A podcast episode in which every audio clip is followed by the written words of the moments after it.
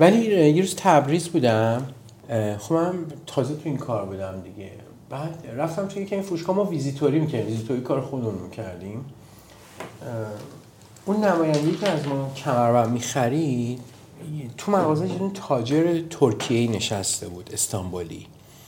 تو تبریز بودم. بعد گفت این از اون خب اون فارسی بلد نبودی اون یکی که ترکیه بود. گویا این تاجرای مولتی میلیاردر ما عاشق پولدار شدن بودیم دیگه. گفتم چیکار کردی؟ ازش بپرس. تو رو خدا ازش بپرس. خب؟ اینا به ترکی به اون گویی می‌پرسه تو چیکار کردی؟ پولدار شدی؟ اونم به ترکی به این گفت این برای من ترجمه کرد. این چی گفت؟ خب همین سالی که تو هم من کردی. خب؟ اون که نگفت من رفتم پول این قرض گرفتم و تکنیک پولدار شدم اون یه چیز گفت. گفت شاهین بزرگترین متد پول درآوردن کسب اعتماده و درست کاریه. گفتم یعنی چی؟ دولتش بودون یعنی چی؟ من مایا معتمدی بشم پولدار میشم. گفت وقتی تو اعتماد جلب کنی همه پولشون در اختیار تو قرار میدن و تو بزرگ میشی با پول آدم ها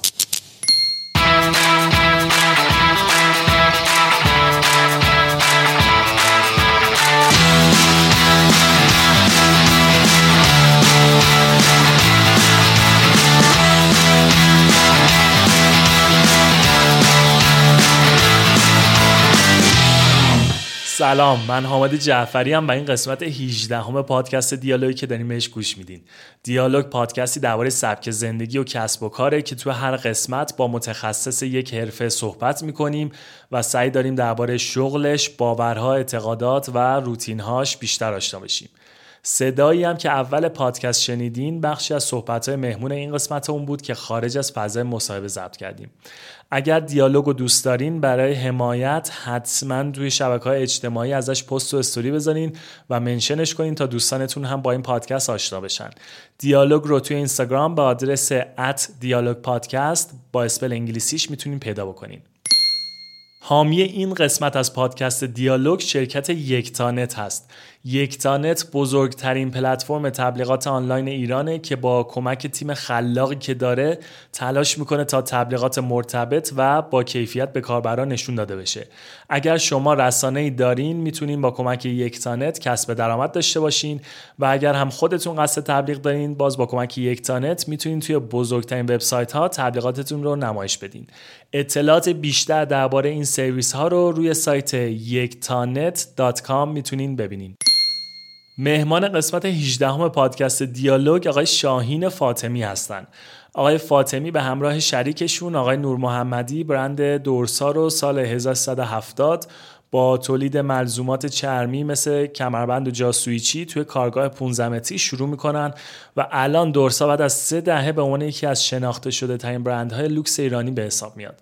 توی پادکست درباره شروع دورسا، فرصت‌های صنعت پوشاک و سبک زندگی، مقایسه رشد اقتصادی و سرمایه‌گذاری در صنایع در ایران و ترکیه، نحوه برندسازی و خصوصیات یک برند خوب، فرهنگ سازمانی دورسا، آمادگی و شایستگی برای مدیریت، ویژگی های شریک ایدئال، جذب سرمایه برای شروع به کار، اهمیت ایجاد اعتماد در همکاری ها و سبک زندگی کارآفرینا صحبت کردیم.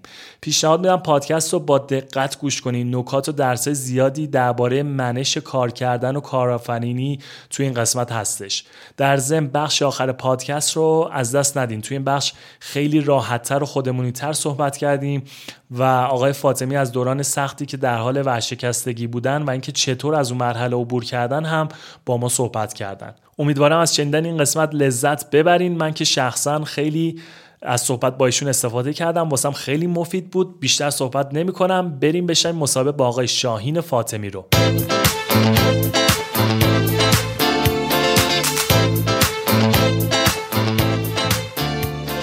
آقای فاطمی سلام. به پادکست دیالوگ خیلی خوش اومدید سلام و عرض ادب دارم خدمت شما و شنوندگان عزیزتون. در خدمتتونم امروز. سلامت باشین. آقای فاطمی من اولین بار که با شما آشنا شدم چند سال پیش توی رویدادی بود. وسط برنامه رسیدم بعد پیش خودم شما داشتین سخنرانی می‌کردین. پیش خودم گفتم که این آقای خوشپوشی که داره درباره کارآفرینی صحبت می‌کنه کیه؟ خیلی واسم جالب بود. شاید کمتر مدیری دیده بودم با این سبک و سیاقو که از پشت بگی تا عینک یادم دور طلایی هم بودش. دیگه همه چیز یه نظم خاصی داشت. بعد داشتین در کارآفرینی صحبت می‌کنین خیلی واسم جذاب بود. داشتم با خودم فکر می‌کردم اولین سوالی که بخوام بپرسم اینه که کی بود که اولین بار فهمیدین که علاقه دارین اصلا به این صنعت یا مثلا به مد و پوشاک علاقه دارین تو این حوزه بخواین کار بکنین؟ همه ما شاید تو دوره نوجوانی جوانی تصوراتی از خودمون داریم در آینده می‌خوایم چی کار بکنیم؟ می‌خوام ببینم شما همچین فکرایی می‌کردین که من می‌خوام وارد این حوزه بشم این کار رو بکنم یا یه اتفاق باعث این شد که وارد این فضا بشین؟ سوال جالب و خوبیه و اینکه من همیشه تو سخنرانی ها میگم که آدم ها باید چشمانداز داشته باشن و آدم هایی از بقیه موفق ترن که چشمانداز های روشنتر دارن. برای دوستان و یا مشتریان یا افراد بیرون از سازمان از من همیشه می‌پرسن که مثل سوال شما که تو یعنی چشمانداز این بود که بیای تو صنعت مثلا پوشاک و چرم یا تو صنعت lifestyle؟ و پاسخ صریح من اینه که خیر. چون موقعی که من شروع کردم اصلا هیچ دیدگاهی نسبت به این صنعت صنعت چرم یا صنعت پوشاک و صنعت سبک زندگی و lifestyle نداشتم. من یه چشم انداز همیشه تو عمرم بیشتر نداشتم. تلاش برای ساختن اولین و بهترین.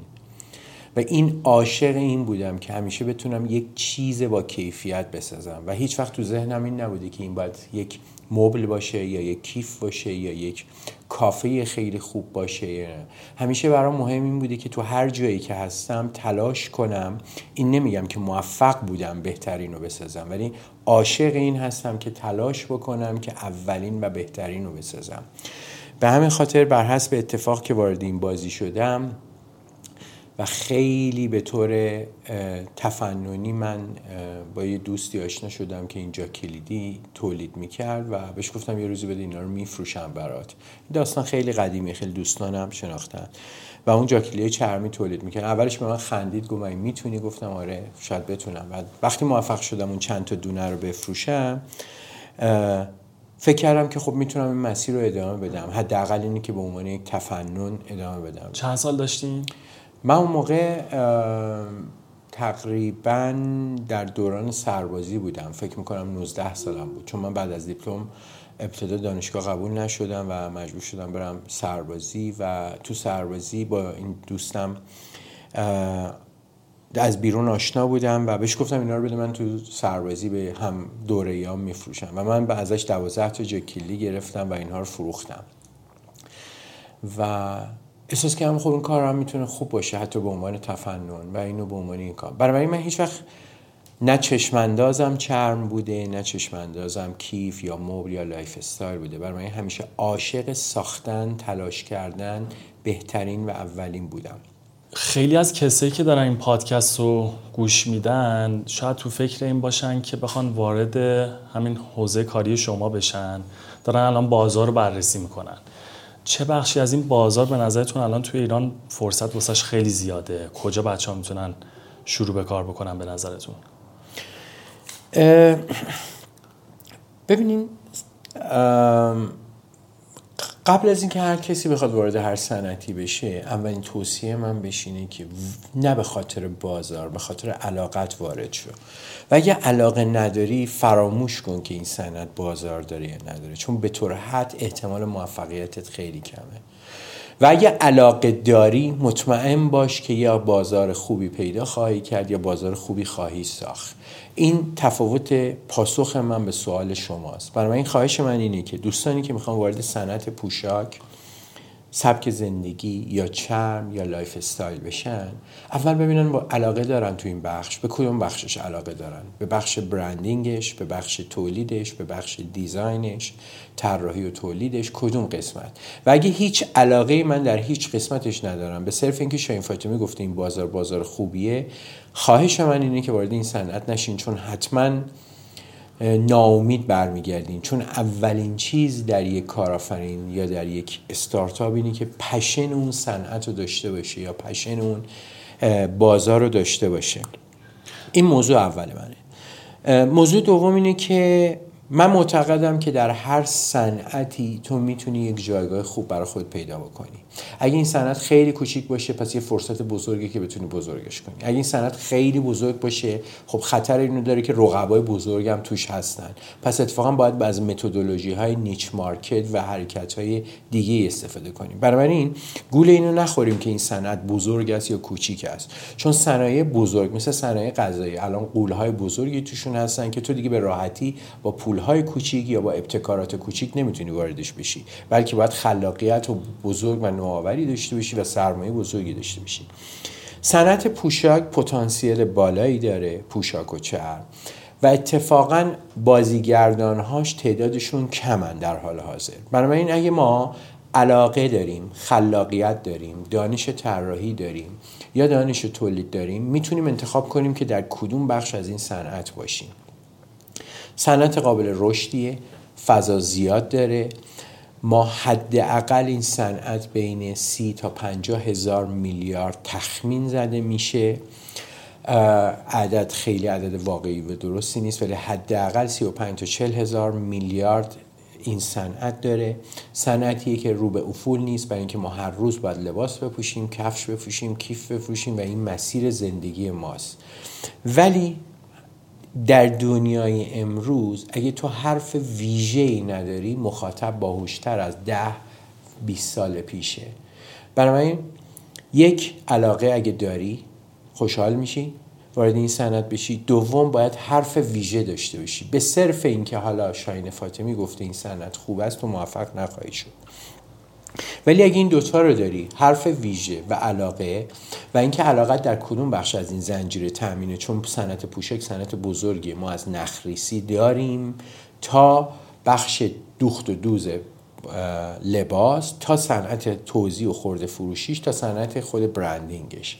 در بخش چرم هم همینجور دیگه از تهیه پوست و دباقی داریم تا دوخت و دوز کیف و کفش و لباس تا عرضه و توزیع و برندینگ. بنابراین باید انتخاب بکنی که تو کدوم بخش می‌خوای بیای. بله جا زیاد داره صنعت بزرگیه. با توجه به تغییر نرخ دلار پتانسیل بالایی داریم. با توجه به اینکه موقعیت جغرافیایی کشورمون بین شرق و غرب قرار گرفته موقعیت بالایی این کشور داره. کارخونه های زیادی داریم که می‌تونیم فعالشون بکنیم. مصرف کننده علاقه زیادی به کالای ایرانی پیدا کرده نسبت به ده تا چند ده سال پیش ما در چند ده سال پیش یا دو ده پیش اصلا کالا ایرانی دوست نداشتیم. ولی الان مصرف کننده علاقه پیدا کرده به کالا ایرانی. نمی‌خوام بگیم این علاقه تبدیل به یک جنبش شده که همه دنبال کالا ایرانی نه. دیگه اون دور شدن و اینکه نه من کالا ایرانی نمی‌خرم دیگه در بین جوامع روشنفکر یک کلمه زیبا نیست. بلکه اینکه من یک کالای ایرانی می‌خرم اتفاقا نماد از اصالت و تفکر تو رو میرسونه. یه زمانی بود شاید تو ایران خیلی می‌خواستن من خرید بکنن می‌رفتن یه برند فیک خارجی رو می‌گرفتن. الان نه دیگه اصلا طرف ترجیح نمیده.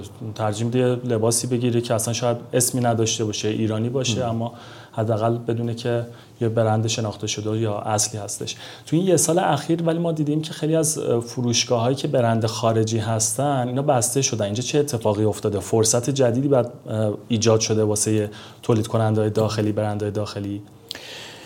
ببین دو تا اتفاق افتاد. من چون داری راجع به صنعت پوشاک صحبت می‌کنین یه سری پتانسیل رو خدمتتون گفتم دیگه. ما دو سه تا پتانسیل خیلی قوی داریم کشور داریم. که اگه تو می‌خوای وارد این صنعت بشی باید آشنا بشی. یک گفتم از نظر جغرافیایی ما کشورمون بین شرق و غرب قرار گرفته و تو صنایع پوشاک و صنایع تون مصرف مساحت و موقعیت جغرافیایی خیلی مهم است. یعنی ما می‌تونیم یه روز مثل ترکیه باشیم؟ بله بله بله. می‌تونیم. برای اینکه از نظر چون به اروپا نزدیکی به ترکیه نزدیکی از این برم مانع شرقی. یعنی می‌تونی حتی تولید کنی و صادر بکنی. دوم اینی که از نظر نرخ دستمزد به خاطر اختلاف نرخ دلار ما تقریبا دستمزدهای پایمون برابری داره پیدا می‌کنه با چین، هند و خیلی از کشورهای شرق دور. چرا که الان نرخ دستمزد در کشور ایران حدود 200 دلار تا 250 دلاره. و این 250 دلار تقریبا در کشورهای مثل چین و هند هم نرخ دستمزد با تورم کوچیکی که در اونجا وجود داشته در این هوش هول هوش میگرده. برای این اختلاف دستمزد ما حالا نسبت به کشور ترکیه که حدود 500 تا 700 دلاره و نسبت به اروپا که 3000 دلاره خیلی اختلاف داره. پس این پتانسیل دوم پتانسیل دستمزده و صنایع پوشاک و چرم صنایع نفربرن. یعنی سوم اینه که این صنعت در بخش تولیدش هزینه های کمتری لازم داره نسبت به صنایع دیگه. یعنی شما حتی می‌تونید با چند تا چرخ خیاطی این کار شروع کنی. در حد یک سایز کوچیک. در سایز بزرگ بخوای بری وارد کارخونه خب سرمایه بزرگتر داشته باشی. ولی شما وارد خیلی از صنایع نمی‌تونید با سرمایه های کوچیک بشی. ولی اگه امروز شما سرمایه خیلی کوچیک هم داشته باشی می‌تونی در حد یک خانه مد کوچیک برای خودت یک business model کوچیک راه بندازی و فعال بشی. این سومین. پتانسیل ما بود. چهارمیش اینه که عرض کردم ما به تعداد خیلی زیاد کارخونه های فراوانی داریم که الان دنبال مشتری می‌کردن و چهارمیش اینه که ما در کشوری زندگی می‌کنیم که چند هزار سال تمدن و فرهنگ داریم. و تو اینها رو می‌تونی در لباس و کالای چرمی و کالای پوشیدنی نقش ببندی. چرا که در تمام دنیا وقتی می‌خوان فرهنگ خودشون رو نشون بدن یکی از روش های توسعه فرهنگ و ارائه فرهنگ از طریق لباسه. یعنی نمادها هویتها و تمدن خودشون رو از طریق لباس می‌تونن نشون بدن. حالا یا با آثار چاپی و گرافیکی یا با سمبل هایی که در لباس هاشون میارن. یعنی ما ممکن خیلی به طور سمبولیک این کار رو بکنیم یا ممکنه به صورت نمادهای گرافیکی خیلی به طور وضوح این کار رو بکنیم. و, این و تو در کشوری داری زندگی می‌کنی که چند هزار سال تمدن و فرهنگ و دین و مذهب درش جاری بوده. و این یعنی تو می‌تونی تولید محتوای زیادی داشته باشی. به نسبت از کشورهایی داریم صحبت می‌کنیم که محتوایی برای تولید کردن ندارن در بخش پوشاک. پس این چهارمین ویژگی که می‌تونه به تو کمک بکنه که وارد این صنعت بشی. سوالتون دقیقا چی بود تا من بتونم ادامه بدم تکمیل ارزم به حضورتون این که برندهای خارجی که الان بله بله چه اتفاقی دقیقا. افتاده خب. اینجا خوشبختانه یک پتانسیل به مجموع این پتانسیل ها اضافه میشه و اونم اینه که هر تهدیدی یک فرصتی در کنار خودش داره ما وارد فضای تحریم شدیم در فضای تحریم تهدیدها به وجود اومدن وقتی تهدیدها به وجود اومدن یکی از این تهدیدها یک فرصت برای ما وجود آورد خب خیلی از برندهای خارجی دیگه وارد ایران نشدن. بنا به مقتضیات کشوری و نظامی ما مجبور شدیم گمرکات رو ببندیم و ورود برندهای خارجی رو ممنوع بکنیم. پس اینم دومین دلیلش بود. چون نمی‌خواستیم ارز از کشور خارج بشه و در فضای امنیتی و فرهنگی اقتصادی فعلی دولت نمی‌خواست ارز از کشور خارج شه. برای مجبور شد که مرزها رو ببنده و کالای غیر ضروری رو ورودش رو ممنوع کنه. برای با ممنوع شدن ورود پوشاک و تحریم ها یک فرصت ایجاد شد. این بود که برند ها خیلی هاشون رفتن برای اگه تو بتونی کالای با کیفیت تولید کنی این یک فرصته. و آخریش اختلاف ارزه. بالا رفتن نرخ ارز یک تهدید بود برای ما برای اینکه خیلی از مسائل گرون شد برای ما.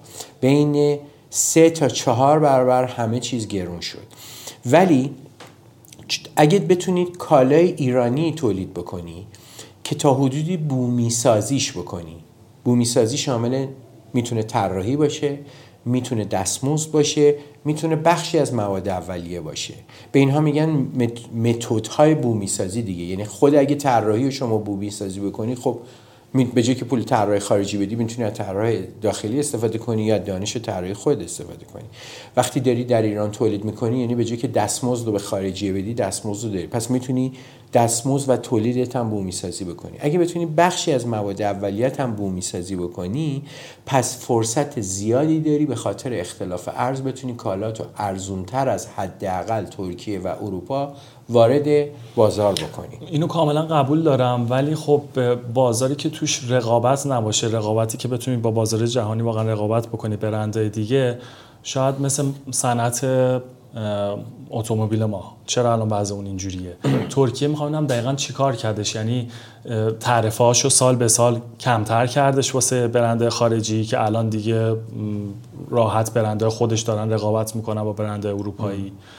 بقیه تولید کننده اومدن اصلا تو خود ترکیه تولید کردن. چه اتفاقی افتاد؟ این اتفاق داره تو ایران میفته یا نه؟ ما فقط اومدیم که تعرفه رو زیاد کردیم برنده رو ورودش رو به ایران ممنوع کردیم. چه اتفاقی داره میفته؟ تا حدودی حرفتون درسته تا حدودی هم نه. به این دلیل. ترکیه رو مثال زدین ترکیه صنعت نساجی و پوشاکش رو برد در رأس استراتژی های خودش قرار داد. اونها رو سه تا صنعت سرمایه گذاری کردن. صنعت اولشون خودرو بود. یعنی گفتم ما باید خودرو بسازیم چون صنایع ارزبریه و ما باید لازم داریم که اینا حتی اگه شده به طور مونتاژ و به بخشیشو در کشور بسازیم سرمایه گذاری بکنیم. صنعت دوم صنعت توریسمشون بود و روی صنعت توریسم سرمایه گذاری کردن تا تونستن حجم بالای توریست وارد کشورشون بکنن چون صنایع به شدت فعالی بود برای اونا. برای اینکه توریسته با اومدنش فقط هزینه بلیتش و خرج اون لحظهش نبود. باعث شد که هزاران صنعت در کنارش فعال بشه دیگه. صنعت رستوران هاشون صنعت خدماتشون صنعت سوقاتیشون صنعت هتلداریشون. و پولی که برگشت تو این صنعت باعث شد که اونها بتونن کشورشون رو آبادتر و قویتر بسازن. و سومین صنعتی که توش سرمایه گذاری کردن صنعت نساجی و پوشاک بود. اونها به این دلیل تو این صنعت سرمایه گذاری کردن به خاطر اینکه صنعت پوشاک جز دو تا ویژگی برای نداشت یک به واسطه اینکه ترکیه نرخ دستمزدش همانند ایران نسبت به اروپا به شدت پایین تره یعنی بین یک سوم تا یک پنجمه. دیدن چون این صنعت صنعت نفربریه می‌تونن یک صنایع رقابتی با اروپا بسازن و می‌تونن به واسطه نزدیک بودنشون به اروپا این صنعت رو رشد بدن با نرخ پایین دستمزد بتونن صادر بکنن. دومین بهرهوری که صنعت پوشاک براشون داشت اشتغال زایی بود. اونا باید اشتغال ایجاد می‌کردن. چون صنعت توریسم حجم اشتغالش نسبت به ارزاوریش کمتره. یعنی بیشتر یک توریست ممکنه حجم با خودش 5000 دلار پول بیاره ولی 5000 دلار پول اشتغال ایجاد نکنه. بالعکس در صنعت پوشاک شما با هر 5000 دلار سرمایه گذاری بین 3 تا 5 شغل مستقیم می‌تونی بسازی. یعنی با خرید یه چرخیتی یه پیشکار یه دوزنده و یه پسکار می‌تونی داشته باشی حداقل سه شغل مستقیم ساختی. برای اونا برای اینکه اشتغال کشورشون هم درست می‌کردن و رشد اقتصادی در کشورشون ایجاد می‌کردن برای طبقه متوسط به پایین صنعت پوشاک رو انداختن و اینو بردن در دستور کار استراتژی. یعنی چی در دستور کار استراتژی؟ یعنی همین مسیری که ما بردیم. ابتدا مرزها رو بستن و تعرفه ها رو بردن بالا. و کمک کردن که تولید کننده ها بیان بالا و در بازار نیمه رقابتی رشد کنند. نه در بازار رقابتی. دولت بهشون کمک کرد زمین بهشون داد کارخونه بهشون داد وام های بدون بهره داد و اونها صنایعشون رشد کرد. دولت روی بازاریابی برند ترکیه کار کرد. نه فقط رو برند به خصوصی رو بازاریابی برند ترکیه کاری که Turkish Airline زمانم داره می‌کنه بله. اصلا اونها یک برند زدن یک برند ترکی زدن به نام ترکی و آبیه با نمادهای سمبولیک کشور خودشون. و دارن این نماد رو در دنیا مطرح می‌کنن. همه جا این پرچم رو می‌برن. چون دارن خود ترکیه رو برند می‌کنن. خود ترکیه رو در تولید. یعنی می‌خوام بگم ما در خود ترکیه یک برنده. مثل جرمنی که در صنعت برنده مثل ایتالی که در چرم برنده مثل فرانسه که در فشن برنده اونها هم دارن ترکیه رو در خیلی از حوزه ها نماد می‌کنن و مثل صنعت توریست و صنعت پوشاک. برای این استراتژی رو در دو لایه بردن. یک لایه این که به تولید کننده مرزها رو ببندن در کوتاه مدت و تعرفه ها رو ببرن بالا که این زمان پیدا بکنه ببره بالا. همزمان بهش زمین دادن کارخونه دادن وام های با بهره پایین دادن که بتونه به سرعت رشد کنه نه در طول 20 سال. اونا نیاز داشتن که در این مدت کوتاهی که مرزها محدود شده رشد کنن. از اون ور دولت روی نماد و برند لباس ترکیه کار کرد. چجوری کار کرد؟ سرمایه گذاری کرد. در خارج از کشور. با ساختن فیلم های خوب. از کشورشون. حتی شاید باور نکنین تمام فیلم هایی که در, در حقیقت صدا و سیمای ترکیه داره ساخته میشه به خاطر توسعه فرهنگشونه و پوشاکشونه. چون در اون فیلم ها تمام محصولات غیر از خودرو مال ترکیه است. از مبلمان از فرش از لباسی که دارن میپوشن مال برندهای ترکیه. یعنی قانونشونه که بله. اصلا بحث قانون نیست بحث یک استراتژیه. یعنی این استراتژیه که آقا ما اگه بخوایم برند ترکیه ترکیه کنیم باید فیلم های حتی اگه شده تو خالی بسازیم ولی مردم ولی اون آدم های خوشتیپ توی فیلم لباس های ترکیه باید بپوشن. اون مبلمان شیک باید از ترکیه باشه. اون فرش اون لوازم خونه باید از اکسسوارهای ترکیه ای باشه. برای وقتی شما داریم اون lifestyle رو می‌بینی خب سوال می‌کنی مردم کجایی میگی ترکیه. میگی میگی چقدر خوشتیپن پس لابد تو این صنعت حرفی دارن. برای وقتی تو بازار ترکیه میشی تصویری که از ترکیه داری برای خودت با این که آقا اینا پس یک حداقل کیفیت رو می‌شناسن. یعنی می‌خوام بدونین که ما وقتی میگیم که باید حمایت بشه فقط در حد شعار نیست در حد اقدام است. این اقدام فقط در حد این که ما بریم تو دنیا بگیم ما برند خوبی هستیم نبوده بلکه عملیاتش هم نوشتن و این عملیات این بوده که حتی در بدنه فیلمسازی ترکیه رخنه کرده و به عنوان دستور کار استراتژیک قرار گرفته. درباره برندینگ صحبت کردیم. شنونده برنامه حالا از حوزه‌های مختلف ممکنه که دارن تو حوزه مختلف فعال هستن دارن به صحبت شما گوش میدن. فکر کنم هممون قبول داریم. ما خیلی کالاها داریم که محصولات خوبی هستن. اما اون ظاهر و شکلی که ازشون میاد بیرون شاید اون چیز ایدال نباشه. حالا چه تو بازار داخل چه خارج. روی کلا برندینگ هم بخوایم صحبت بکنیم. خیلی مبحث بزرگی چند جلسه شاید لازم باشه بخوایم صحبت بکنیم دربارش. ولی شاید چند تا نکته بخوایم واسه کالاهای ایرانی کسایی که تولید کننده هستن محصولات داخل دارن تولید می‌کنن که روی برندینگشون بتونن کار بکنن بهتر بشه اون موارد چیا می‌تونه باشه؟ ببین من اول اینو جدا بکنم که اگه ما می‌خوایم فکر کنیم که یک مدل موفق برای ایران می‌تونه مدل ترکیه باشه چون مدل موفق ما چین، هند و پاکستان نیست چون اونها از نوع مدل روان شناختی انسانیشون با مدل فیزیولوژی بدنشون اتفاقا با ما خیلی فرق کنه یعنی یه ذره پرکارترن به زیبایی شناسی کمتر اهمیت میدن ولی سخت کوشتر و جسورتر هستن در کار منظورمه.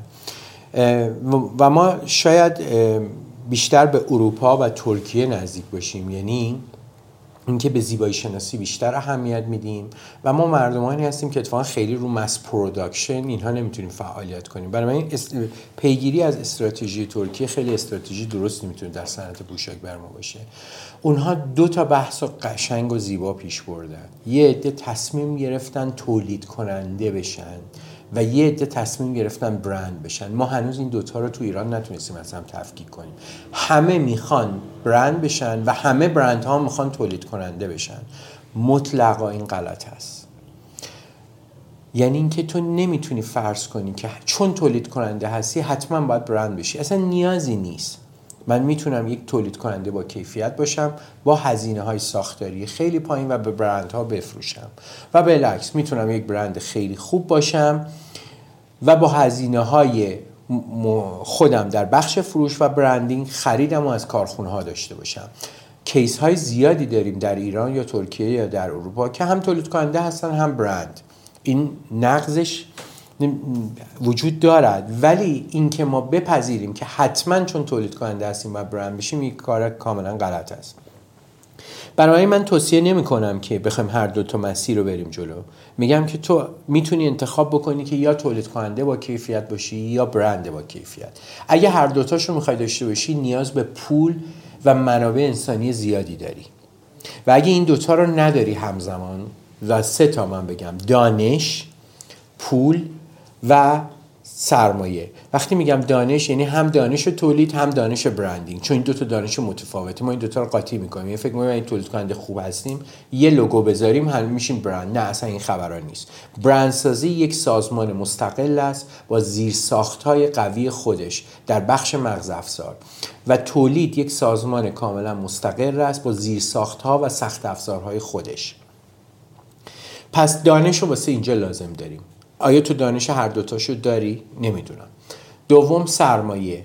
کارخونه داشتن سرمایه زیادی می‌خواهد و برندسازی هم سرمایه زیادی می‌خواد. پس آیا تو سرمایه هر دوتاشو داری یا نه؟ من اینا رو دارم میگم که راهنمایی کنم. به غلط نریم وارد بازی های غلط بشیم که بگیم آقا شاهین فاطمی گفت برند پس هممون باید بریم برند بسازیم. و سومیش منابع. منابع من, من پول از منابع جدا کردم. بخش مدیریت کارخانه تولید و زنجیره تأمین منابع زیادی لازم داری. تو نیاز به آدم های متخصص داری. برای اداره کردن تولیدت برای خرید مواد اولیه برای کاتینگ برش دوخت و دوز و مسائل دیگه. و برای بخش طراحی هم تو نیازمند آدم های متخصص دیگه هستی. از جنس طراحی دانش branding دانش marketing دانش خورده فروشی. پس تو هم منابع لازم داری هم پول زیاد لازم داری همین. پس اگه من در هر صنعت هستم یا قرار وارد اون صنعت بشم باید اولین قدم من اینی که انتخاب کنم می‌خوام بخش تولید داشته باشم یا برند. منظورم زنجیره خورده فروشی و branding هست. اگه هر دوتا رو می‌خوام داشته باشم اون سه تا منبع رو حداقل باید داشته باشید.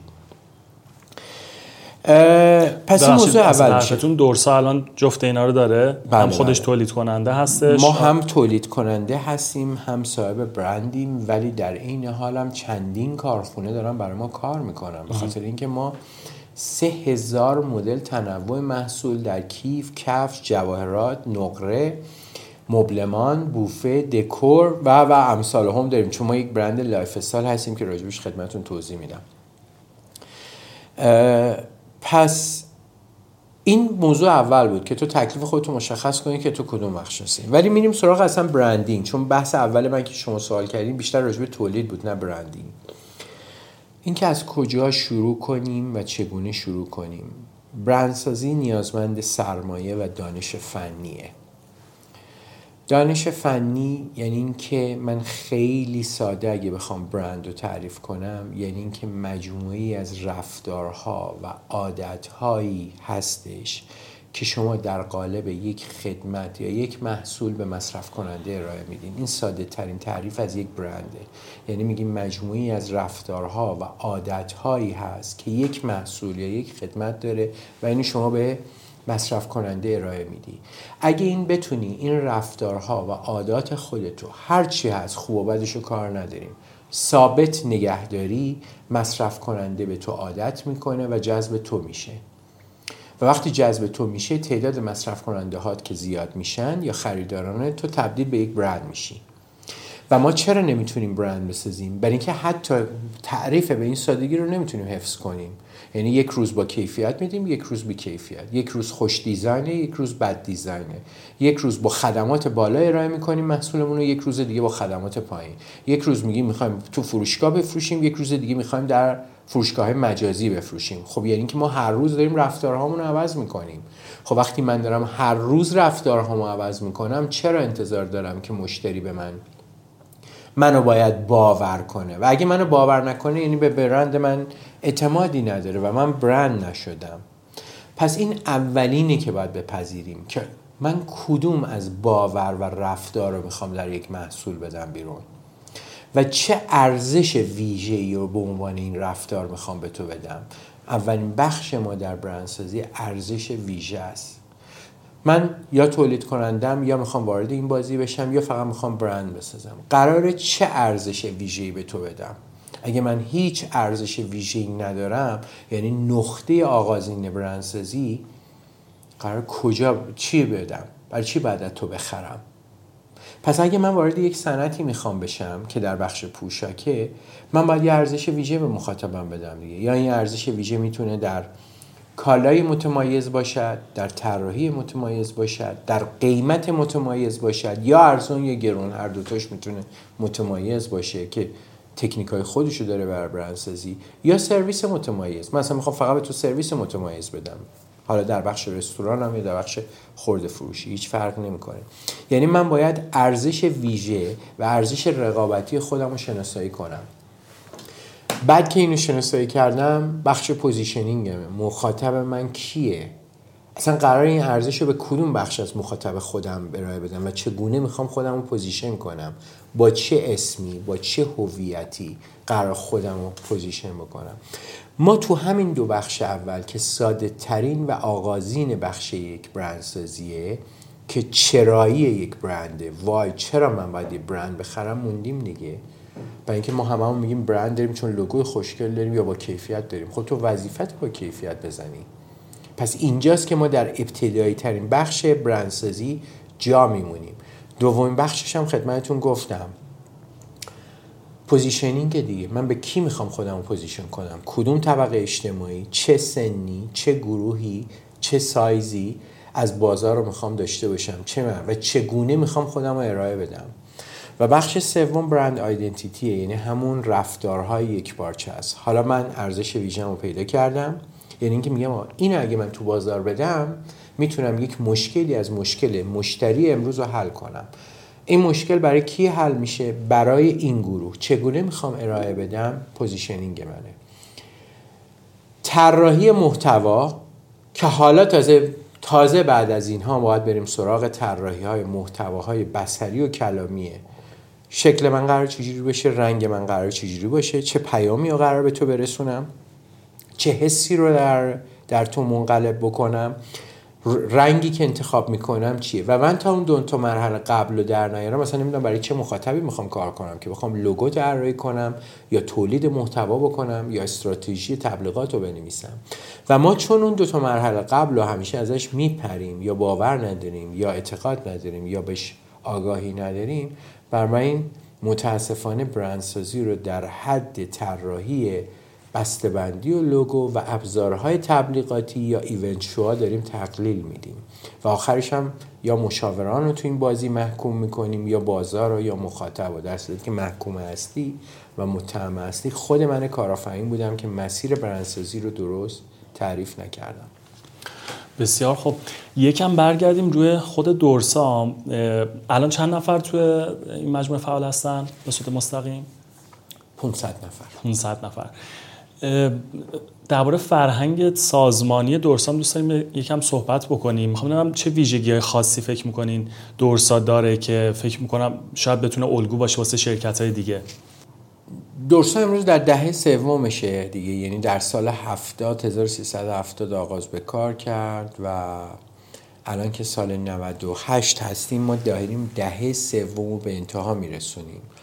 همونجور که همیشه گفتم دهه اول ما فقط داشتیم رو تولید کار می‌کردیم و فکر می‌کردیم که اگه یک تولید با کیفیت داشته باشیم انسانهای موفقی هستیم. و اصلا چیزی راجع به برندسازی نمی‌دونستیم. و اصلا به برندسازی فکر نمی‌کردیم. به بازار آزاد میفروختیم کالامون و اونا با مارکای مختلف از ما خرید می‌کنه حالا یا مارکای ایرانی یا خارجی. در دهه دوم فکر کردیم که ما باید اقدامات دیگه انجام بدیم. و با کلمه برند آشنا شدیم. یعنی اوایل سال 80 بود. 79 80 بود و فکر کردیم که باید فقط کیفیت مهم نیست بلکه کیفیت رو باید از محصول به خدمات و به استراتژی هامون هم ببریم. برای ما باید فروشگاه های استاندارد تعریف می کردیم محصولات زیباتر طراحی می کردیم بسته‌بندیمون رو تغییر می‌دادیم و یک هویت سازمانی برای خودمون میساختیم که بتونیم ارزش های ویژمون که شامل کیفیت تنوع و طراحی بود و به بازار عرضه بکنیم و اینها رو در قالب یک مدل های فروشی به بازار عرضه می‌کردیم. همون دهه بین سال 80 تا 90 ما متوجه شدیم که باید زیر ساخت های نیروی انسانیمون هم عوض کنیم و اونجا رو ما یک ارزش ویژه در بخش نیروی انسانی آوردیم. اونم این بود که برای ما مهم چون ما نیاز داشتیم یک سری انسانهای دورسایی بسازیم. و ما انسانهای دورسایی برای ما تخصصشون مهم نبود. ارزش های ویژه درونیشون و شایستگیاشون برای ما مهم بود. در حقیقت ما دنبال skills و knowledge نمیگشتیم در اون دهه. دنبال competency و شایستگی میگشتیم. شایستگیشون برای ما باید چی می بود؟ یک جوان باشن. دو شوق بزرگ شدن و پیشرفت رو داشته باشن سه صادق باشن صبور باشن و کار سخت رو بپذیرن. چون ما در دوران سازندگی بودیم و کار سخت داشتیم و شروع کردیم اون انسانها رو استخدام کردن و در کنار خودمون جمع کردن. و امروز اون آدم ها مدیران بزرگ دورسا هستن که دورسا رو به اینجا رسوندن. برای من این فرهنگ دورسا اینه که ما انسانهای دورسایی بسازیم در اون دوران. و این دوران شروع کردیم به اچ آرمون کار کردن رو سیستم های نوین مدیریتیمون کار کردیم. حتی ما شروع کردیم سیستم های نرم افزاری و نوین مدیریتیمون اصلاح کردن. ما در سال 85 شروع کردیم به خرید و نوشتن نرم افزار ERP Enterprise Resource Planning که تقریبا اون دوران تقریبا کمتر از دو دهه از عمر این سیستم های توتال سیستم به این مدل میگذشت. و ما شروع کردیم اینو در خود سازمان دورسا جاری کردن و یکی از نوین ترین سیستم های بیزینس مدل رو در ساختارمون اون موقع فعال کردیم. همزمان فرهنگ دورسایی رو به وجود آوردیم که فرهنگ دورسایی این بود که ما در ابتدا تخصص لازم نداریم بلکه صداقت پشکار سختکوشی و پشن و شوق به تلاش نیاز داریم و این آدم ها رو رشد دادیم. تا اینکه اون دهه دوم در دهه برندسازی ما شکل گرفت و رفت و در دهه سوم ما فکر کردیم که یک اقدامات دیگه ای باید انجام بدیم و اون اقدامات این بود که خب نمی‌تونیم بگیم برندیم خب برند بودن که لازمه. تعریف من از برند همونجور که گفتم این بود که برند مجموعی از رفتارهای یکسان است. حالا می‌تونی رفتار تو بد باشد یک برند بد میشی. می‌تونه رفتار تو خوب باشد یک برند خوب میشی. ولی اگر رفتار یکسان نداری اصلا برند نیستی. چون آدم ها اصلا تو رو نمی‌تونن پیش بینی کنن یا دنبالت بیان. در دهه سوم ما فکر کردیم که باید وارد زندگی انسان ها بشیم. نه صرفا بهشون بفروشیم. بنابراین رفتیم رو مدل های برندینگ مطالعه کردن. و با انواع مدل های branding آشنا شدیم و تیممون رو تقویت کردیم تو حوزه branding و تصمیم گرفتیم که از تکنیک branded house استفاده کنیم. در تکنیک branded house می‌دونیم که برند مادر که به وجود میاد زیر شاخه های این برند به وجود میاد. یعنی برای تک... brand extension یا گسترده کردن برند برند مادر رو حفظ می‌کنن و ازش شروع می‌کنن برند های فرعی رو در line های مشابه ساختن. به طور مثال ما برند اولمون برند دورسا بود. تو برند دورسا ابتدا از تکنیک توسعه خط استفاده کردیم یا line extension. یعنی اول ما جاسویچی تولید می‌کردیم بعد شد کمربند بعد شد کیف بعد شد کیف زنونه بعد شد کفش و اکسسوری متنوع به این تکنیک میگن توسعه خط یا line extension. و وقتی شما این توسعه خط رو میدی حالا فکر می‌کنی که مشتریت نیازهای دیگه هم داره. برای این می‌تونی از تکنیک brand extension یا branded house استفاده کنی. یعنی برند مادر رو نگه میداری و line های دیگه که کالاهای در حقیقت اصطلاحا بهش میگن familiar مشابه داره رو به مخاطب خودت طراحی می‌کنی. برای این برند جواهر به وجود اومد. برند جواهر دورسا به وجود اومد. چون ما گفتیم خب مشتریامون نیاز به جواهرات هم دارن. بعد از اون رفتیم وارد برند خانه شدیم. ما فکر کنیم خب ما وارد زندگی آدم ها باید بشیم و برند خانه دورسا رو طراحی کردیم. تو برند خانه دورسا سه هزار مدل تنوع محصول وجود داره. مبلمان میز نهارخوری فرش لوستر اکسسوری داخل خونه پتو حوله و انواع اینها که شما می‌بینید قاب عکس. گلدون. و اینجوری شد که ما وارد خونه آدم ها شدیم. بعدا ما فکر کردیم که ما باید وارد روح زندگی انسان ها باشیم و انسان ها ما رو دوست داشته باشن و فکر نکنن که فقط باید از ما خرید کنن. برای برند برند اکستنشنمون رو یا برندت هاوسمون رو به برند کافه تعمیم دادیم. و اونجا بود که ما برند کافه رو زدیم. تو برند کافه شما لازم نیست از ما کالا بخری. می‌تونین بیاین کنار ما بشینین یه قهوه بخورین ساعت ها با دوستاتون بخندین گپ و گفت بزنین و با پرداخت یک هزینه زیر پنجاه هزار تومن دو تا چایی بنوشین و برین و ساعت ها ما در کنار هم باشیم و از برند دورسا لذت ببریم. و اینها همه تکنیک های برندسازیه. برای اینکه ما به مخاطبمون بگیم که ما تلاش می‌کنیم زندگی بهتری برای تو بسازیم. و تلاش ما صرفا فروختن نیست بلکه هر برندی وظیفش اینه که کالای بیشتری بفروشه و ما اینو نفی نمی کنیم ولی ما تلاشمون اینه که روش فروختنمون از جنس این باشه که بتونیم زندگی بهتری رو برای تو رقم بزنیم. و lifestyle branding رو این گونه ما شکل دادیم در دورسا در دهه سوم.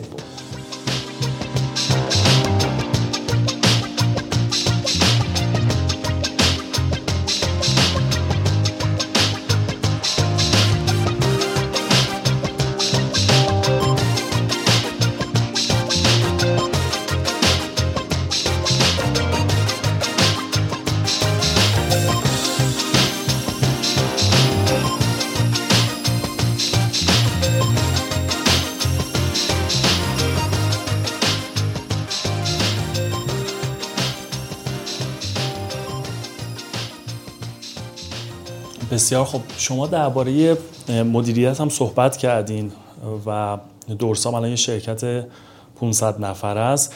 به نظرتون مدیریت ویژگی که تو بعضی از افراد وجود داره یا نه؟ یکی می‌تونه با حالا آموزش این چیزها در خودش ایجاد بکنه.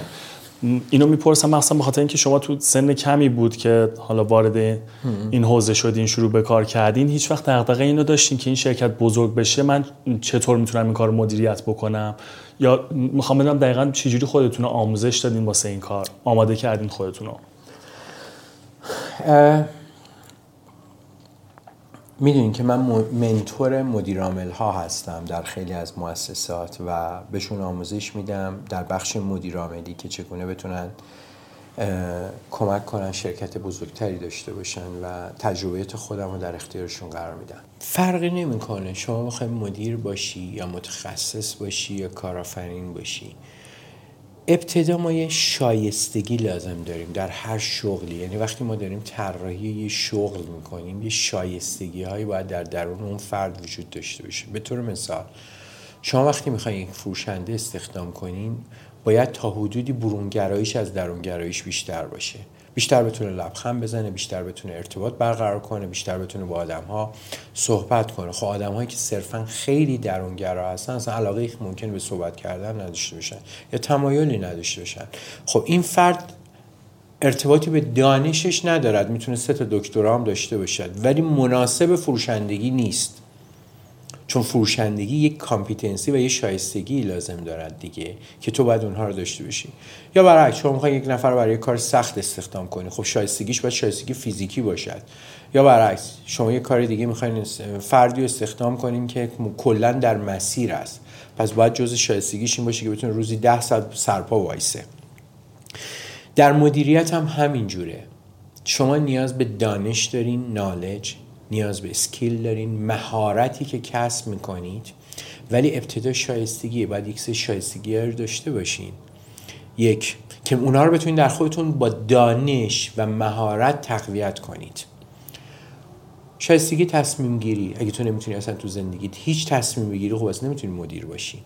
شایستگی برنامه ریزی اگه تو ساده ترین کار رو برای خود نمی‌تونی بکنی خب تو نمی‌تونی مدیر صد نفر باشی. من همیشه تو صحبتام گفتم حتی تو نمی‌تونی حتی اینکه بدن خودتو غذایی که می‌خوری رفتارها تو مدیریت کنی چطور به خود اجازه میدی که مدیر 100 نفر 200 نفر 300 نفر باشی؟ اینها شایستگی های فردی و اجتماعی و معنوی توه. یعنی تو باید یک قابلیت های فردی داشته باشی تا به خودت اجازه بدی. مثال های کوچیکش رو خدمتتون زدم دیگه. قابلیت برنامه ریزی ما صحبت از مدیر کردیم. قابلیت تصمیم گیری اینا حداقل هایی که تو باید داشته باشی. قابلیت تخصیص منابع. تو باید بتونی منابع تو در یه لحظه تخصیص بدی و بتونی اجراش کنی. قابلیت کنترل. تا حال کنترل کردن نداری جز پنج ویژگی مدیریتی کنترل تو باید یاد بگیری کنترل کنی. منظور من از کنترل نیست که تو اتاق مدیرانت دوربین بذاری. منظورم توانایی ارزیابی یک فرده. تو اگه نتونی ارزیابیش کنی نمی‌تونی ارتقاش بدی. پس اینها رو داریم. حالا می‌تونی به خودت از طریق دانش و از طریق مهارت های تجربه از خودت مدیر موفق تری بسازی. ولی چیزی که من همیشه میگم هم کارآفرینی هم مدیریت ارشد یاد دادنی نیست. یعنی البته این حرف من نیست حرف پار برایدل یکی از نظریه پردازهای بزرگ لیدرشیپیه. میگه ما هیچ کس رو نمی‌تونیم مدیر کنیم نمی‌تونیم کارآفرین بکنیم. فقط یاد گرفتنیه. بین این دو کلمه هزار فرسنگ فاصله داره. یاد دادنی یعنی اینکه من تو رو میشونم سر کلاس و بهت میگم یاد بگیر مدیر شد تو اصلا مدیر نخواهی شد. یاد گرفتنی یعنی اینکه تو میای پلو من یا پلو شما یا پلو یکی دیگه و دلت می‌خواد مدیر بشی. تو میری دانشگاه چون می‌خوای مدیر بشی. تو میری پلو یه کارآفرین یا یه مدیر موفق میشینی ساعتها نگاش می‌کنی منتال مدلش رو در میاری تا بتونی مدیر شی. مدیر و کارآفرین یاد دادنی نیست یاد گرفتنیه. بنابراین اگه تو شایستگی های اولیه رو در خود داری مثل قدرت تصمیم گیری قدرت برنامه ریزی قدرت تخصیص منابع قدرت ارزیابی و تجزیه تحلیل یک موضوعی می‌تونی یاد بگیری که یک مدیر موفق بشی. و اینطور نیست که بگیم نه من از ابتدا اصلا مدیر آفریده نشدم. و این شایستگی ها در بدن همه افراد وجود دارد. و در مدلشون. فقط ما به دلیلی که ازشون استفاده نکردیم یا اعتماد به نفسمون رو بین بردیم برای این قدرت ها رو در خودمون خاموش کردیم.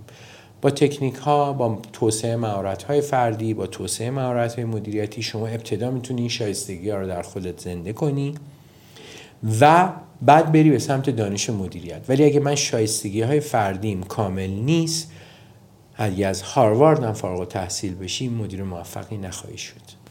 یه سوالی من داشتم که از روی این پریدم مال اول صحبت هم بود واسه شروع دورسا. درباره شریکتون هم آقای امیر کاظم نور, محمدی. بله. خواستم بدونم چون سوال خیلی هم هست. یه کسب و کاری می‌خوان شروع بکنن دنبال اصلا یه هم بنیانگذار هستن. میگن هم بنیانگذارت هم یه جوری مثل شریک زندگیت میمونه دیگه. شما چجوری همدیگر رو پیدا کردین؟ شروع شکلی چجوری بود؟ فکر کنیم مناسب هم هستیم با هم دیگه می‌تونیم کار رو جلو ببریم؟ امیر کاظم نور محمدی در حقیقت جز بنیانگذارهای این برند دورسا هستش و ما با هم این پروژه رو شروع کردیم و دوست سربازی من بود. و من اونجا باش آشنا شدم.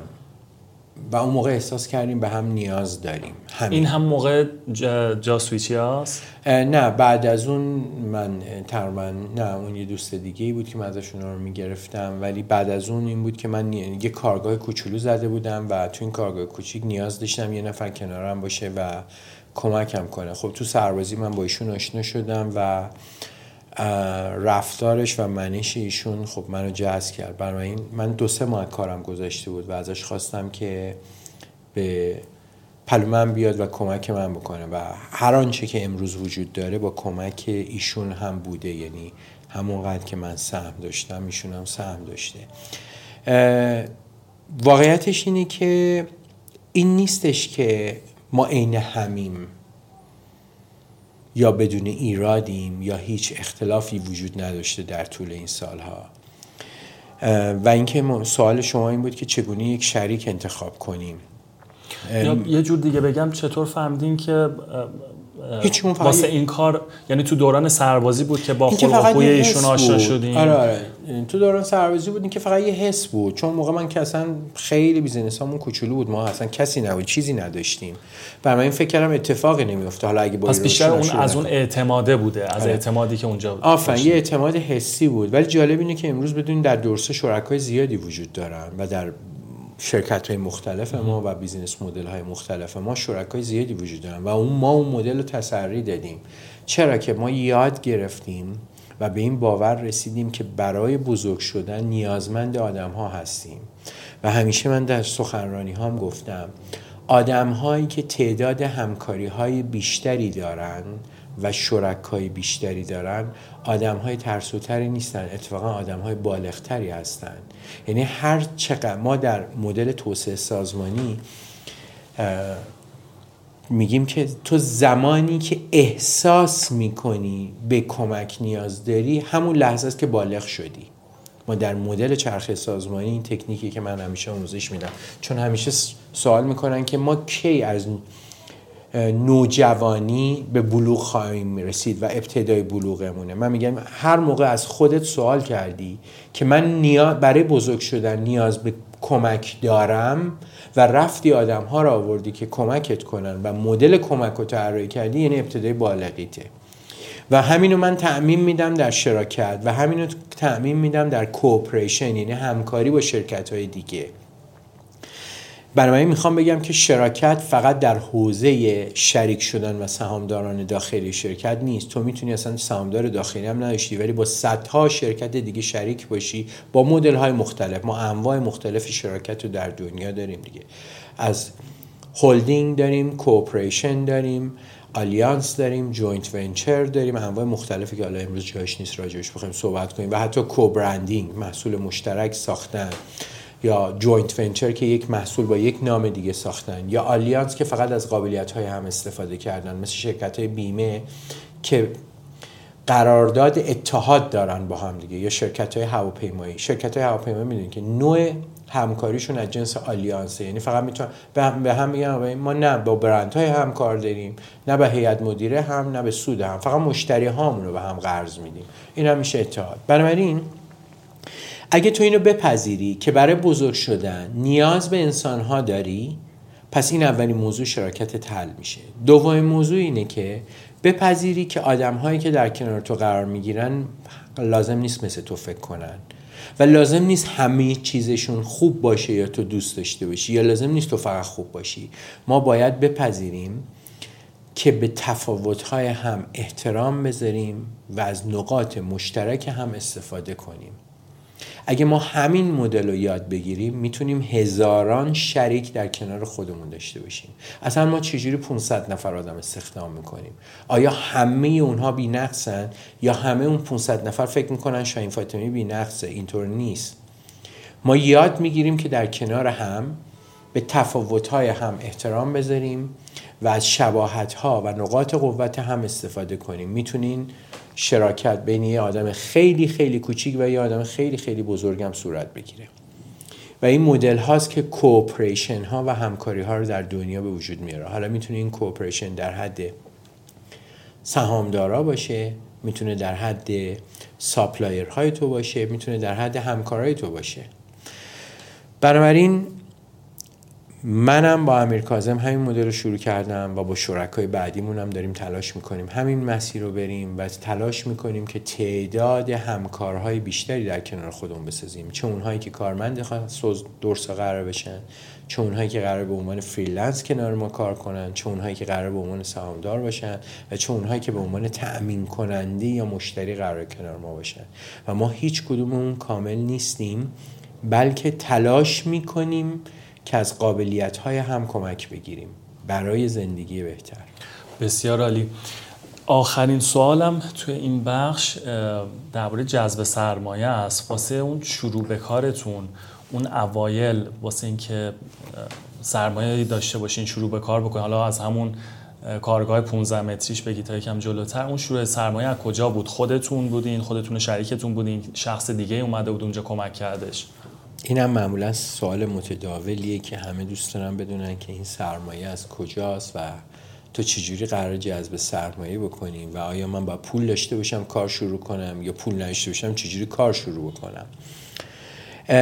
پاسخ سریح من اینه که هیچ کارآفرینی در دنیا سرمایه نداشته.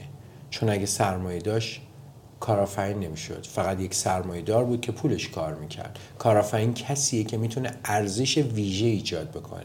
یعنی می‌تونه از یک تغییر یک محصول پول برای خودش بسازه و برای سازمانش و برای کشورش. پس شاید به طور حتم بگیم بیش از 90 درصد کارآفرینان دنیا یا سرمایه نداشتن یا سرمایه اندک داشتن.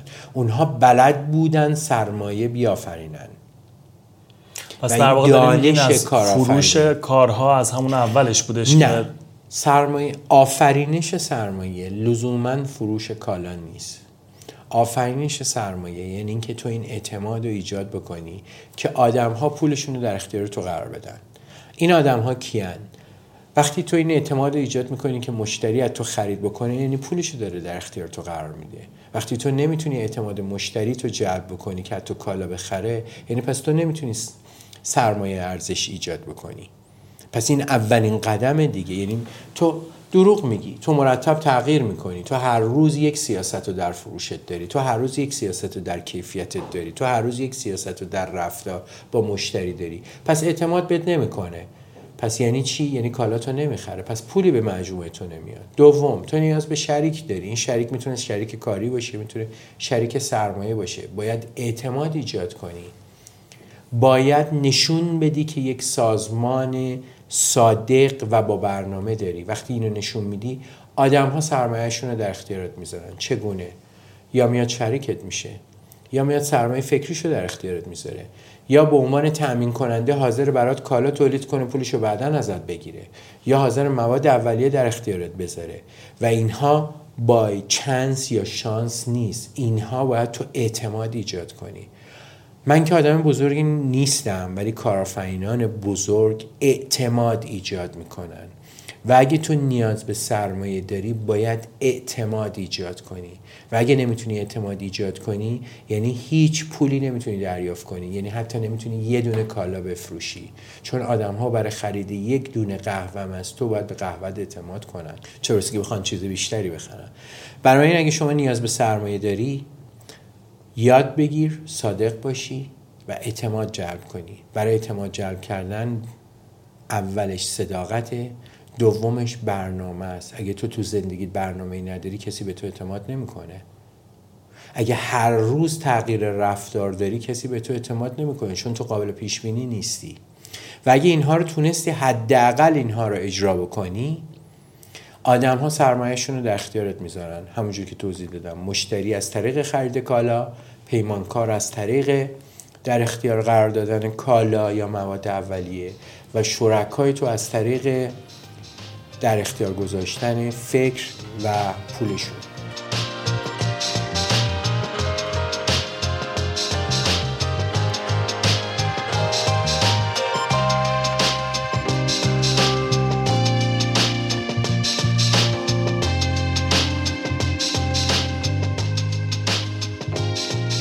برسیم به بخش سوم صحبتامون.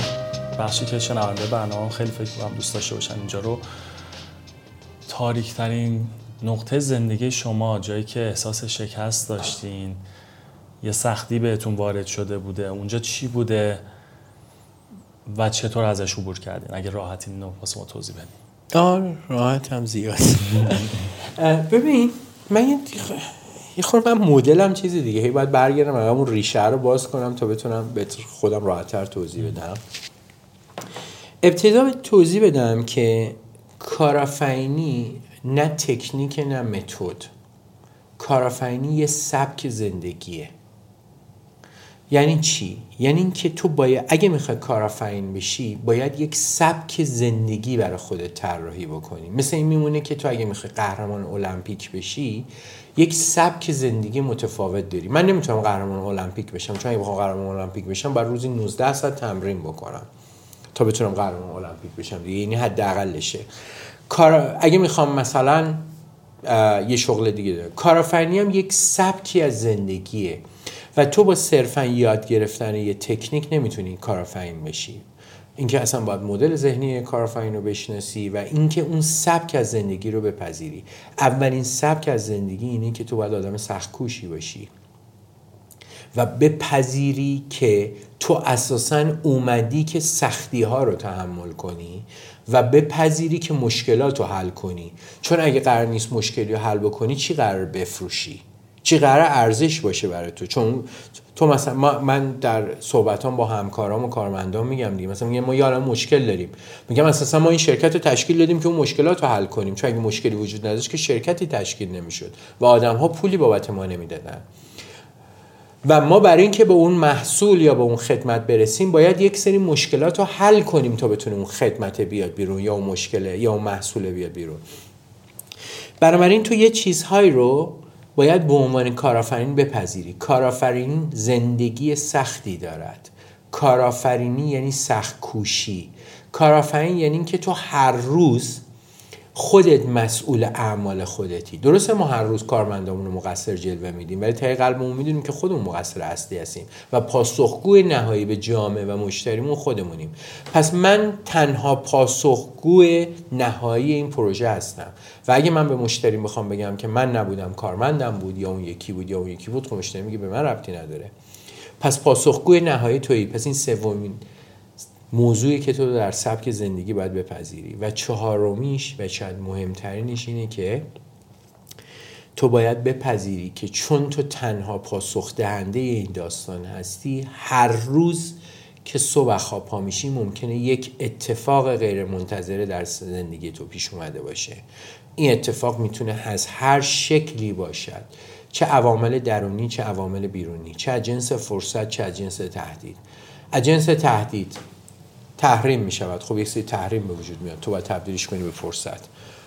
مرزها بسته می شود ورود مواد اولیت گرفته میشه. همین شب بسته میشه. نرخ ارز چهار برابر میشه. یعنی نقدینگیت به یک چهارم می‌رسه. این هم از جنس تهدید دیگه. از جنس نقاط ضعف داخلی. پنج تا کارمندات فردا صبح میگن ما تصمیم گرفتیم بریم خارج از کشور. صبح میای کارخونت به دلیلی آتیش گرفته. صبح میای یک ارگان دولتی کارخونه تو رو به هر دلیلی بسته یا بلاکش کرده. پس تو پذیرفتی که هر روز صبح که خواب پا میشی ممکنه بزرگترین و بدترین اتفاق زندگی امروز صبح را برات پیش رو باشه و تو باید در این سبک زندگی کارفینی باید یاد بگیری که تو تنها پاسخ دهنده نهایی هستی و تو باید حلش بکنی. بنابراین وقتی از من بپرسی ترین زندگی مسیر چی بوده یا اتفاق چی بوده من میگم در طول این سالها هر کارآفرینی از جمله خود من مجموعی از عوامل تلخ و شیرین داشتیم که اینها برای من تلخترین نبوده چون نمی‌دونم شاید تلخترینش بعدا به وجود بیاد. اینها بخشی از سبک زندگی من بوده. من حداقل دو بار تا سه بار در حال برشکستگی بودم. من در یکی از این دوران ها شش ماه حقوق نداشتم بدم. تمام اموالم و خونه ماشین مغازه من و شریکمون فروختیم و شیش ماه تمام با تاکسی می‌رفتیم میآمدیم. رقمی که صاحب برند دورسا بودیم. من در اون دوران پول نداشتم که پسرمو ببرم دندون پزشکی. و به خانومم هر روز که میگو این دندونش داره خراب میشه و پسر من اون موقع فکر کنم 7 سالش یا 8 سالش بود هم گفتم الان وقت ندارم ماه بعد و روم نمی‌شد بهش بگم پول ندارم ببرمش دندون پزشکی. و 6 ماه من پسرمو نبردم دندون پزشکی. چون روم نمی‌شد به خانومم بگم صاحب برند دورسا هستم و پول ندارم پسرمو ببرم دندون پزشکی. و من در اون دوران دوستام که می‌رفتن رستوران من خودم زده بودم به افسردگی و می‌گفتم امروز حوصله ندارم باتون بیام رستوران. چون پول اون رستوران رو نداشتم بدم. و نمی‌تونستم این موضوعات رو به همه توضیح بدم. چون یا باور نمی‌کردن یا حس ترحم بهشون دست می‌داد. و من خیلی از رستوران ها یا مهمونی ها رو در اون دوران نرفتم. برای اینکه پول نداشتم برم. برای اینکه ترجیح می‌دادم که اون یه ذره پول تو جیبم برای دندون پزشکی پسرم یا خانوادم یا برای خرج روزانم داشته باشم. و همون موقع من صاحب برند دورسا بودم با شریکم. و اینها همه عوام و از این قبیل مدل ها در طول هر دهه برای ما یک بار شاید یا دو بار اتفاق افتاده. حالا یه ذره کم رنگتر و یه ذره بزرگتر. ولی چی میشه که تو شاید می‌تونی از اینها عبور کنی؟ دلیل اولش اون چیزی بود که بهتون گفتم. یک باید اعتماد آدم ها رو جلب کنی. و نشون بدی که دلت می‌خواد بمونی. وقتی نشون میدی که دلت می‌خواد بمونی آدم ها بهت اعتماد می‌کنن و کمکت می‌کنن. چون آدم ها با آدمی که دلش می‌خواد بمونه کمک می‌کنن. نه آدمی که می‌خواد پس بزنه و برگرده. چون این که می‌خواد برگرده دیگه چرا, کمکش کنی؟ تو باید نشون میدی که در بدترین شاید می‌خوای بمونی. و دومین چیز اینه که تو یک پشن و شعف و چشماندازی برای رشد داری و دلت می‌خواد به اون مسیری که برای خود طراحی کردی و به اون هدفت برسی. برای من اگه هزار بارم که بخوری زمین تلاش می‌کنی دوباره دست پیدا کنی به اون نقطه. و برای همین در اول مطلب خدمتتون گفتم که اگه تو شعف و انگیزه برای ورود به یک صنعتی نداری فارغ از اینکه این صنعت بزرگه یا کوچیکه هیچ فایده ای برای تو نداره. چون به محض اینکه کوچیکترین آسیبی ببینی تعطیل می‌کنی و برمیگردی وارد یه صنعت دیگه میشی. بنابراین آنچه که باعث میشه که آدم ها در بدترین شرایط ممکنه بمونن یک کمک دیگرانه که تو در گذشته سرمایه گذاری کردی برای خودت و اعتماد اونها رو جلب کردی و اونها و کارمندای تو باعث میشن که کمک کنن تو بتونی در اون شرایط بمونی. و دوم امید تو برای نجات یافتنه. و اگه تو امیدی و شعفی برای کاری نداشته باشی در کوچکترین آسیبی که می‌بینی به این خواهی رفت. من هم مثل همه آدم ها نقاط تاریک زیادی داشتم یک نمونهش رو بهت گفتم و امثال رو در طول این سالها داشتم و شاید فکر می‌کنم شاید بازم به وجود بیاد. تلاش می‌کنم به وجود نیاد ولی شاید باز هم به وجود بیاد و هر روز دارم خودم رو آماده می‌کنم که تو در مسیر کارآفرینی یک مسیر سخت انتخاب کردی و هر روز ممکنه فقط تو پاسخگو باشی برای حل اون مشکل. چون تو انتخاب کردی که مسئولیت یک سازمان رو بپذیری. می‌رسیم به این حرف که فکر می‌کنم خیلی ها توی مصاحبه ما هم گفتن. معنای کارآفرینی شاید یکی از معنی هاش این باشه که فداکاری باید بکنی. شاید زندگیت نتونه تعادل هم داشته باشه. یه جایی برای همین گفتم یک نوعی از سبک از ببینیم دارم اصرارم رو کارآفرینیه سبکی از زندگی که با بقیه زندگی متفاوت بله. از بیرون خیلی شاید پرزرق و برق به نظر بیاد خیلی باحال به نظر بیاد ولی خب سختی خودش هم داره ولی خب جذابیت خودش هم واسه افراد خودش داره. اگر به دهه 20 زندگیتون برگردین به شاهین 20 و چند ساله چه حرفی می‌زنین؟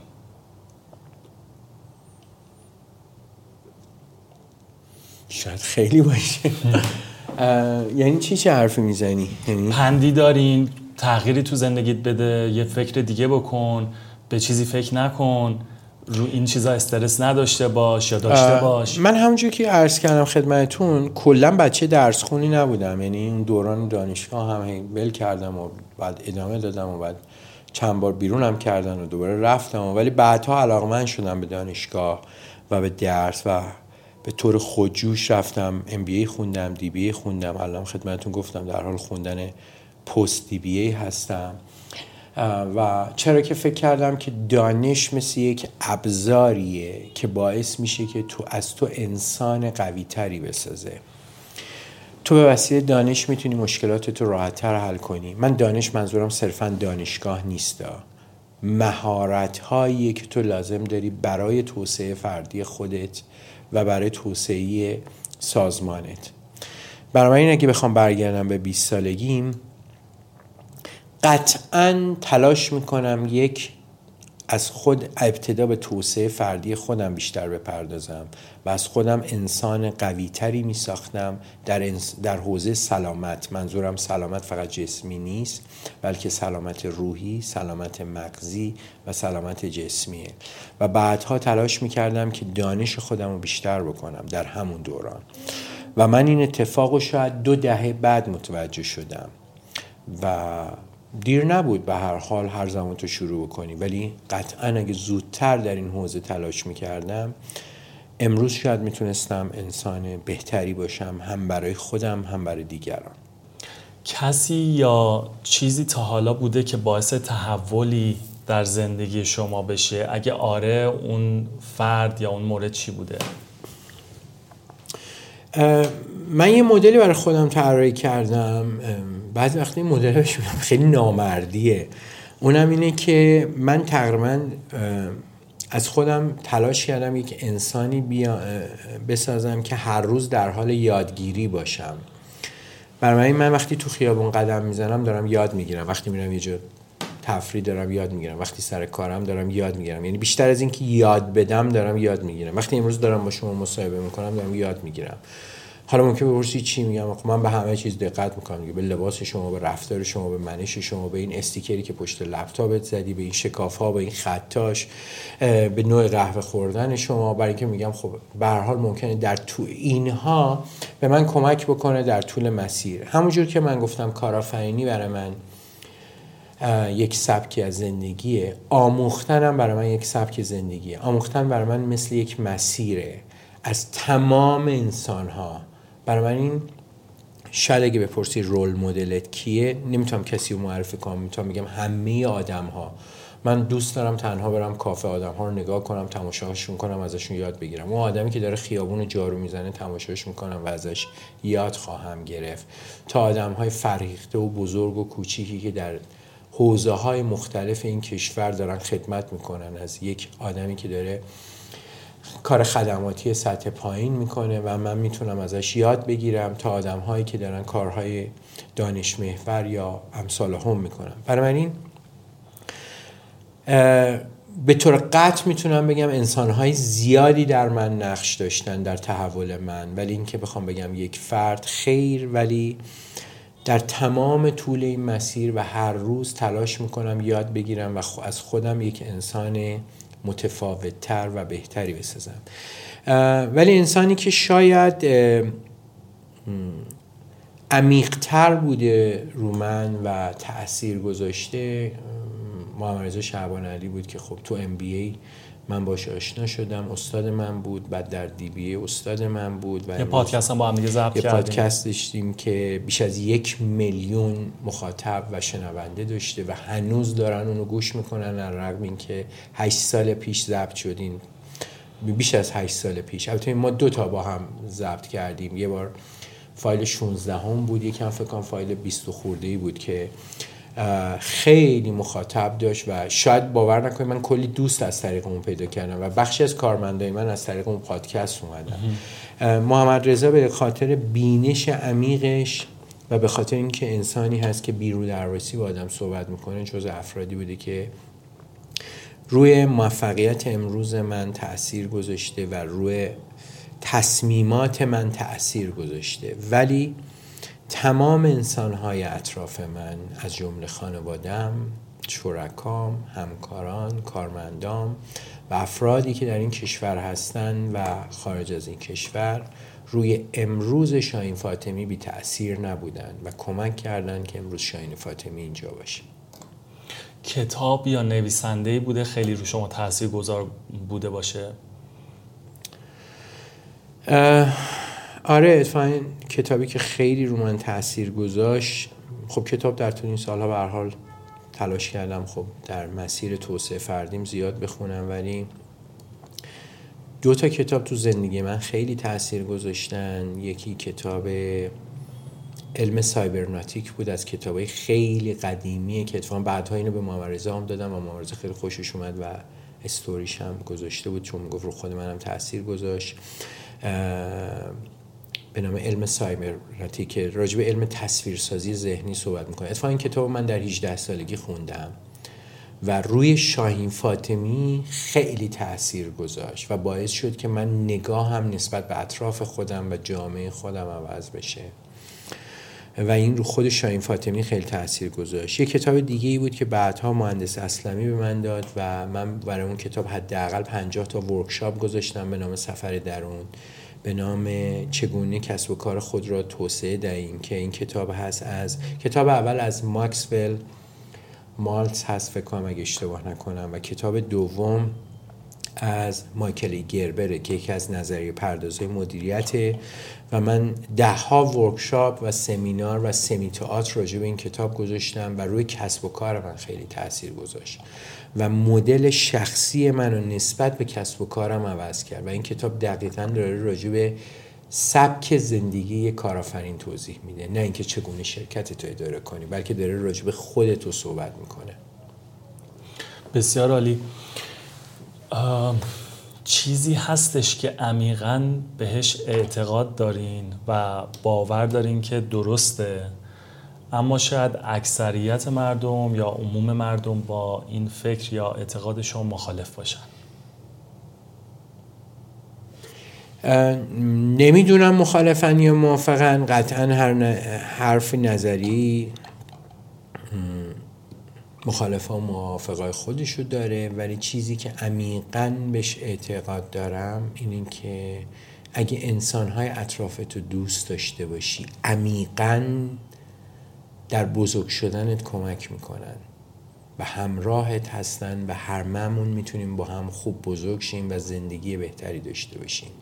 یعنی دوست داشتن انسان های اطراف تو که می‌تونه شامل خانوادت، کارمندات، دوستات، تأمین کنندگانت، مشتریانت، جامعت، کشورت، جهانت باشد باعث میشه که از تو انسان بهتری ساخته بشه. و من تلاش می‌کنم که اینو در خودم تقویت کنم. این مفهومش این نیست که من بلدم این کارو بکنم. تلاش می‌کنم چون عمیقا اعتقاد دارم که انسانهایی که امروز موفق هستن و خیلی از من جلوتر هستن انسانهایی هستن که بیشتر انسانها رو دوست دارن و باور دارن. ممنونم. اگه همین الان که داریم با هم دیگه صحبت می‌کنیم می‌دونستین واسه انجام کاری شکست نمی‌خورین و قطعا تو اون کار موفق میشین. چه کاری انجام می‌دادین؟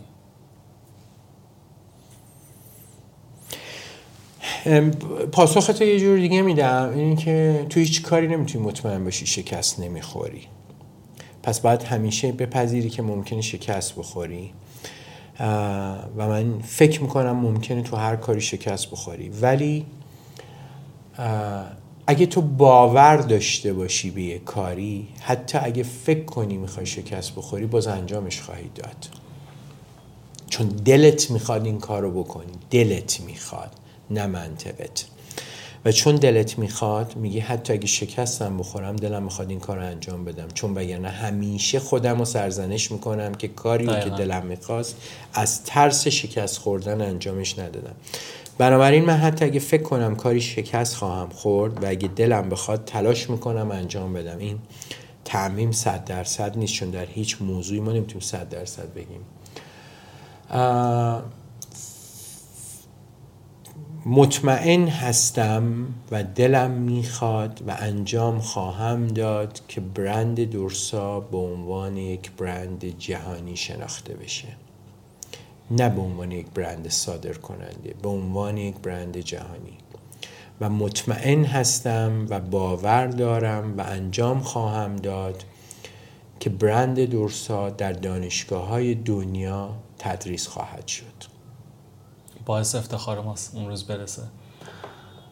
و امیدواریم با این صحبت هاییم که شما داشتیم قطعا همین اتفاق خواهد افتاد. و سوال آخرم این که شاهین فاطمی چه چیزی از خودش می‌خواد به جا بذاره تو این دنیا؟ من که کسی نیستم بخوام چیزی به جا بذارم. در حقیقت من تمام تلاشم برای ایجاد یک سازمان بوده و یک برند. و اینو من نساختم سازمان دورسا ساخته. من کمک کردم که چشماندازها رو تعریف کنم و کمک کردم که مسیر رو شفافتر کنم. همونجور که اونجا تو جمله قبلی بهت بگم و گفتم تلاش من اینه که ما به این باور برسیم که از شرق و از ایران هم می‌تونه برندهای خوب برای دنیا و برای بشریت ساخته بشه و این برندها در حوزه سبک زندگی باشد. و امیدوارم که بتونیم اندیشه یک ایرانی متمدن و اثرش رو روی زندگی آینده بشریت بذاریم و پروژه فیوچر تهران و تهران آینده از همین جنسه. یعنی تیم دورسا از سال پیش داره تلاش می‌کنه که جنبش تهران آینده رو فعال بکنه و این جنبش تهران آینده چیزی نیست جز اینکه ما بتونیم تمدن فرهنگ و آینهای خودمون رو در قالب مدل های آینده برای بشریت طراحی بکنیم و تأثیری بذاریم روی زندگی و رفاه آینده بشریت نه فقط در ایران بلکه در دنیا. و خوشحال میشم که یک روزی مثل خیلی از برند هایی که در شرق بلند شدن مثل کنزو و امروز دارای سبک هستن و خیلی از برند هایی که دارن از شرق دور بلند میشن و تأثیر گذاشتن روی سبک زندگی آینده بشریت. همونجور که گفتم در دانشگاه های دنیا و در مرکز علمی دنیا راجع به این تئوری صحبت بشه و به عنوان یک تئوری موفق که یک برندی یک کشوری حاضر شد راجع به تمدن خودش آین خودش و فرهنگ خودش تلاش بکنه و اینو در قالب تئوری های تاثیرگذاری روی رفاه بشر و جهان مطرح کنه به دنیا. و ما در دهه چهارم من سه دهه رو به شما گفتم که گفتم دهه اول تولید بود دهه دوم برند بود دهه سوم lifestyle branding بود و دهه چهارم دهه اندیشه دورساست. و ما در دهه چهارم کالا نخواهیم فروخت بلکه تلاش می‌کنیم اندیشه خودمون رو که برگرفته از تمدن این کشوره به دنیا معرفی کنیم. خیلی عالی. ممنون. قطعا هم این اتفاق میفته مرسی از وقتی که گذاشتیم ممنون از شما. مرسی. خدا ممنون. متشکرم. امیدوارم از شنیدن این قسمت لذت برده باشین. مثل همیشه اگه دوست دارین با من در ارتباط باشین می‌تونین توی اینستاگرام و توییتر با آدرس حامد JF من رو دنبال کنید آدرس ایمیلم هم هست contact at hamadjafari.com یادتون نره واسه حمایت از دیالوگ حتما ازش پست و استوری بذارین منشنش بکنین تا دوستای دیگهتون هم با این پادکست آشنا بشن. تا قسمت آینده دیالوگ خوب باشین خدا نگهدار.